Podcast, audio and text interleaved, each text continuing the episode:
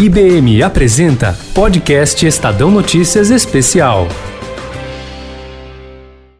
Com o aumento massivo do tráfego na internet em razão das medidas de isolamento social que privilegiam o home office, o ensino remoto, as compras virtuais, também aumentaram as preocupações com a segurança no ambiente digital. Criminosos virtuais aproveitam-se do fato de os acessos a ambientes corporativos estarem mais espalhados. Claro, as pessoas estão em casa acessando essas informações em suas residências. Aproveitam-se disso para aplicar diversos tipos de golpes, tendo sido observado um aumento de desde março da ordem de milhares por cento nas tentativas de fraudes. Como manter a segurança neste momento, também no pós-pandemia? Quais as preocupações que as empresas devem ter? Como funciona a proteção nos ambientes em nuvem em todos os pontos desta cadeia? São os temas da nossa conversa de hoje aqui no podcast com Joaquim Campos, ele que é vice-presidente da área de cloud e software da IBM. Olá, Joaquim, como vai? Bem-vindo aqui ao nosso podcast. Oi, Daniel. A satisfação estar aqui participando do podcast com você states. Obrigado pela presença.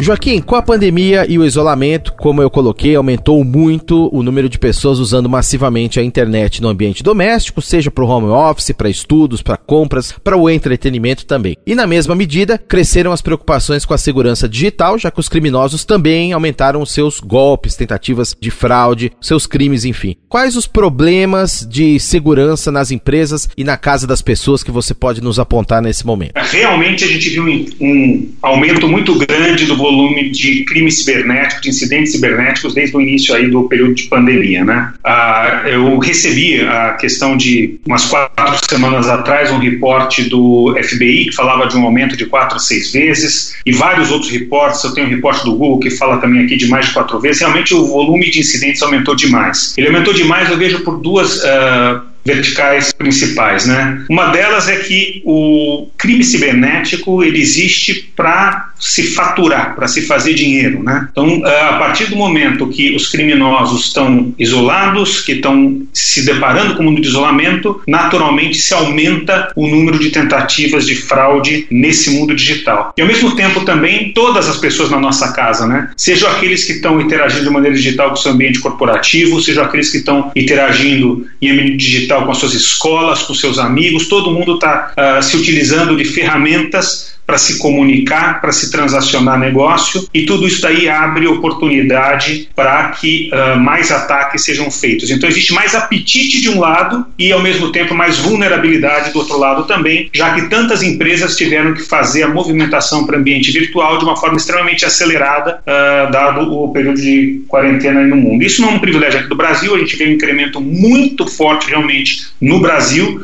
mas a gente vem percebendo isso daí no mundo inteiro. E algumas coisas interessantes, né? a gente pode dividir aqui em dois, né? o mundo corporativo e o mundo uh, pessoal. Mundo pessoal, alguns desafios que a gente vem enfrentando, hoje em dia está todo mundo em casa, trabalhando de casa, os nossos filhos se relacionando de maneira virtual, isso aí acaba sempre a, abrindo oportunidade para que mais pessoas estejam compartilhando equipamentos, esse tipo de coisa, isso traz um, um risco adicional na utilização de tecnologias, né? E situações que a gente vem se deparando, né? Desde um aumento exponencial das técnicas de phishing, né? Que são aqueles e-mails que você recebe, que você clica e aquilo ali pode trazer uh, um, um, malware, quanto planilhas. Eu mesmo recebi um desses dias um e-mail de, que vinha com uma planilha ali dizendo que ali tinha todos os dados do Covid. E aí as pessoas ficam curiosas, abrem aquela planilha e aquela planilha muitas vezes tem um, um, um, malware ali dentro, algo que possa contaminar o teu equipamento, e a partir daí seu equipamento fica vulnerável e ele fica aberto para disponibilizar informações que você utiliza de usuários, de senha, de contatos bancários, então uma série de coisas que são que você tem que tomar cuidado. Né? Então a gente falou de phishing, falou de, dessa situação de planilhas, engenharia social, Uh, muito cuidado tem que tomar. É, às vezes eu, você pode receber campanhas, campanhas aqui para você fazer uma doação, alguma coisa para ajudar algum grupo aí no, no, combate à pandemia, e na verdade uma parte dessas campanhas vem de atores maliciosos, né, de pessoas que têm má intenção e que vai acabar capturando o, o seu dinheiro. Então, uh, são várias as frentes aí. Outro cuidado que eu tive recebendo esses dias que as pessoas estão tendo que tomar aplicativos de rastreabilidade de Covid-19, muito cuidado, muitas, muitas pessoas têm recebido e-mails, indicações para se baixar aplicativos, aplicativos que muitas vezes vêm de uh, fontes que são fontes irregulares e que vão contaminar o teu equipamento. Então você acha que está fazendo bem ao baixar um aplicativo e na hora você vai se deparar, vai acabar perdendo informações e tudo mais, disponibilizando dados para que os criminosos possam fazer mau uso da sua informação. Então tem muita coisa que você está sujeito dentro do ambiente pessoal, assim como no ambiente profissional.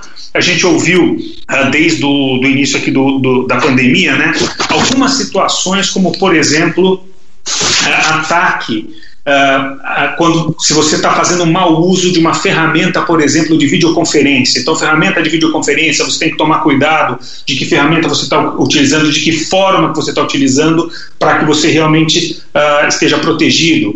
As empresas que estão disponibilizando mais sistemas para o consumidor e para o usuário, será que elas estão disponibilizando esses sistemas com um mecanismo de autenticação nos seus sistemas que seja um mecanismo adequado? Uh, a partir do momento que você está trafegando, trafegando dados na internet, será que você está tra trafegando esses dados corporativos de forma criptografada? Você está utilizando uma rede que é uma rede segura? Você tem usuários, senhas seguros em casa? Então, são várias as dimensões que expõem tanto a pessoa física quanto a pessoa jurídica em ambiente de trabalho virtual e ambiente de convívio virtual. E muito bem lembrado, os criminosos utilizando o tema do momento, todo mundo quer saber da Covid-19, justamente nestes golpes para chamar a atenção das pessoas. Agora, falando do ambiente corporativo, Joaquim, a nuvem vem sendo utilizada em larga escala para armazenamento, aplicações, diversos tipos de operações de negócios.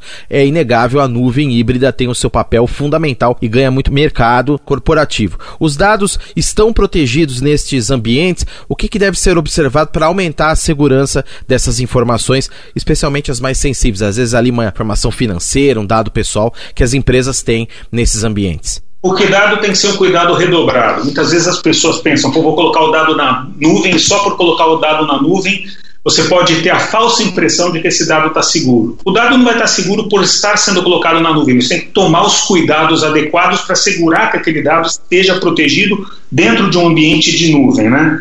Então, alguns dos cuidados que a gente tem percebido e que são falhas comuns, né? A questão de erros de configuração nesses ambientes de nuvem, então você está criando um ambiente para armazenar seus dados para rodar um determinado sistema, você acaba uh, não se preocupando devidamente, comete erros de configuração nesse ambiente, esse erro de configuração acaba se tornando uma porta de entrada para ataques cibernéticos e roubo na informação. Então, acho que a primeira preocupação que qualquer usuário tem que ter quando vai utilizar um serviço da nuvem é não pense que, pelo simples fato de eu armazenar um dado na nuvem, ele vai estar seguro. Se preocupe, além de armazenar o dado, que você está tomando todas as precauções necessárias do ponto de vista de configuração para que aquele dado esteja realmente Uh, bem, uh, bem seguro. Né? Outro ponto importante aqui é a questão de monitoração da, da infraestrutura. É né? muito importante você tenha governança e monitoração na infraestrutura que vai estar armazenando seus aplicativos e seus dados na nuvem. Porque você tendo a monitoração adequada, você vai ter uh, os insights necessários para tomar as ações rápidas em tempo, de forma a proteger o seu dado. Agora, muitas outras dimensões são interessantes. Né? A questão de criptografia do dado. Vários serviços de nuvem uh, oferecem grau de criptografia. Nós, particularmente, desenvolvemos serviços de nuvem com um altíssimo grau de criptografia para rodar o sistema financeiro global. Então, o usuário, a partir do momento que ele vai colocar o dado na nuvem, ele tem a possibilidade de acionar esse serviço de criptografia e garantir que o dado dele esteja protegido. O dado dele estando protegido, criptografado, mesmo que ele, que ele seja vazado, que ele seja roubado, vai ser muito mais difícil que qualquer pessoa consiga tomar uma ação em cima desse dado. E, particularmente, a gente oferece esse serviço de uma determinada maneira que apenas o cliente final tem acesso à chave de criptografia, nem nós temos. Então, esse dado está ultra protegido e a única pessoa que vai ter acesso à chave de criptografia que há dado é o próprio uh, usuário ou empresa final. Então, esse eu acho que é um outro ponto importante aqui. Agora, além disso, sempre ter o cuidado quando você vai disponibilizar um serviço, uma aplicação nova para o mercado, ter a preocupação de olhar para a dimensão da cibersegurança desde o momento da criação da aplicação, porque aí você já cria a aplicação desde a camada de autenticação até o próprio código e armazenamento de dados da, da aplicação, tendo em mente que aquela aplicação pode ser atacada e garantindo que ela esteja protegida nas mais variadas dimensões para que o dado que está ali armazenado não seja exposto ao criminoso. Agora, Joaquim, os setores de varejo e bancário, esse último em especial, vem tendo uma forte alta na demanda por acessos. Como que essas áreas estão se adaptando a essa nova realidade? Quais são as preocupações, em especial, dos bancos? Ok, eu acho que são, uh, eles estão olhando sobre essa questão da cibersegurança já faz bastante tempo com muita atenção. Né? Parte por força de regulação, a gente tem aqui no caso do Brasil a Lei Geral de Proteção de Dados, que impõe uh, melhores práticas para que essas empresas adequem seus sistemas e dessa forma protejam uh, da melhor maneira possível os dados dos seus clientes. Mas além disso, eles têm obviamente a preocupação com a perda de, de dinheiro. Isso vai desde a, de assegurar que você tenha os seus aplicativos, os seus sites concebidos da maneira mais protegida possível, quanto também uh, através da utilização de ferramentas que são ferramentas específicas para se proteger transações financeiras uh, na, na internet. Isso não é uma preocupação menor. Se a gente for pensar particularmente no caso do Brasil, cada uh, situação de vazamento de dados que a gente tem no mercado financeiro no Brasil custa, em média, para essas empresas 2,5 milhão de dólares. Isso é resultado do estudo Ponemon, um estudo global que a gente faz de custo de vazamento de dados e, particularmente no Brasil, segmento financeiro, o custo médio do vazamento de dados é 2 milhões e meio de dólares. Você falou também do mercado de varejo. O mercado de varejo também está tá incluído nesse estudo. O custo médio do vazamento de dados no mercado de varejo é 800 mil dólares. E veja bem, esse é o custo médio. Existem casos que vão ser um pouco é, inferiores e casos que podem ser muito superiores a esse, dependendo, claro, do volume de dados que é vazado. E um tema que é importante, que as empresas têm que estar muito atentas, é que um ataque cibernético, ele não é algo que acontece num curto espaço de tempo, não é uma coisa que acontece num dia e acabou. O, o incidente cibernético, ele geralmente perdura por um longo período de tempo dentro da estrutura do cliente. Então você imagina o seguinte: uma empresa que foi atacada, ela provavelmente vai conviver com esse criminoso dentro do seu ambiente por um período de tempo longo, porque leva tempo até o, o, ataque ser descoberto e depois leva mais um tempo até que a empresa consiga se, é, tomar as ações necessárias e remover uh, os, uh, as ações maliciosas de dentro do seu ambiente. Aqui no Brasil, o prazo médio que, uh, que se leva para se resolver um ataque cibernético são 361 dias. Então você imagina 361 dias de um criminoso dentro do seu ambiente rastreando e fazendo todo tipo de estrago possível. Então, além da dimensão das, que as empresas têm que se preocupar de proteger o seu ambiente, proteger as joias da coroa, para que ninguém avance sobre o seu ambiente e possa tomar ah, as medidas, você também precisa estar preparado para rapidamente detectar quando o incidente ocorre e reagir rapidamente. E a gente busca ajudar os clientes em todas essas dimensões, tanto do, de, do ponto de vista de proteção, para evitar que ele seja atacado, mas já sabendo que, por maior proteção que grande parte das empresas tem, ainda assim podem ocorrer situações de que ele vai ser, uh, vai ter um ataque que vai ser concluído com sucesso, como que a gente ajuda as empresas a detectarem e reagirem a esse ataque da forma mais rápida possível, porque o quão mais rápido você reage a um ataque, menor é essa perda. Quanto mais tempo você leva para reagir a um ataque cibernético, maior é a perda financeira. Falando agora do cenário futuro, após a pandemia, a segurança digital deve ganhar uma dimensão enorme, ainda mais protagonismo na continuidade do desenvolvimento dos negócios